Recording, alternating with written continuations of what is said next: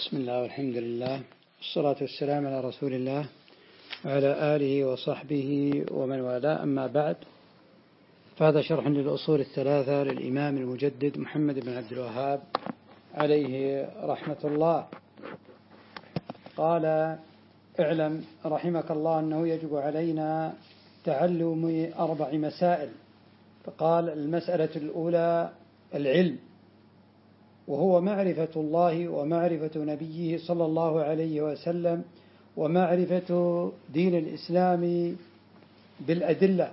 وهذه هي الأولى هي الأصول الثلاثة والتي سيأتي شرحها لاحقا إن شاء الله. قال المسألة الأولى هي العلم والمسألة الثانية العمل به والثالثة الدعوة إليه. والرابعة الصبر على الأذى فيه فقال يجب على علينا أي على كل مسلم ومسلمة عاقل بالغ يجب عليه وجوبا عينيا تعلم هذه المسائل لأنها تشمل الدين كله فهي جديرة بالعناية لعظم نفعها. وهذه المسائل جعلها الإمام مقدمة للأصول الثلاثة وهي منهج شرعي لإصلاح الفرد والمجتمع. فذكر عليه رحمة الله قال العلم والعمل به والدعوة إليه والصبر على الأذى فيه. وهذا منهج واضح أوضح من الشمس لأن الشمس تغيب. وهذا المنهج لا يغيب بل ظاهرا واضح بخلاف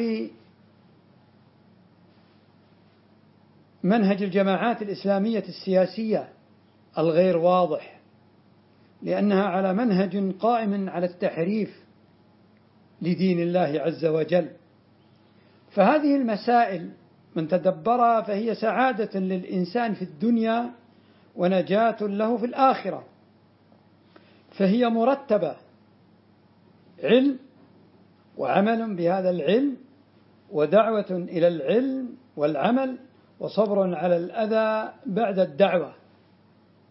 فصنيع الإمام عليه رحمة الله هو كصنيع البخاري في ترتيب صحيحة فرتب هذه المسائل كما رتب البخاري صحيحه عليه رحمة الله فبدأ بالوحي. ثم الإيمان ثم العلم. فكل دعوة لا تكون ولا تقوم على هذا الأساس فهي على انحراف عن الجادة التي عليها النبي صلى الله عليه وسلم وأصحابه. فعلى كل عبد يريد النجاة في الدنيا والآخرة فان يسلك ما عليه النبي صلى الله عليه وسلم وأصحابه ويتدبر هذه المسائل الأربع ويتعلمها وقد لخصها الإمام وهي ملخصة من صورة العصر التي ستأتي معنا إن شاء الله بحول الله وقوته. وهذا والله أعلم وصلى الله وسلم على محمد وعلى آله وصحبه.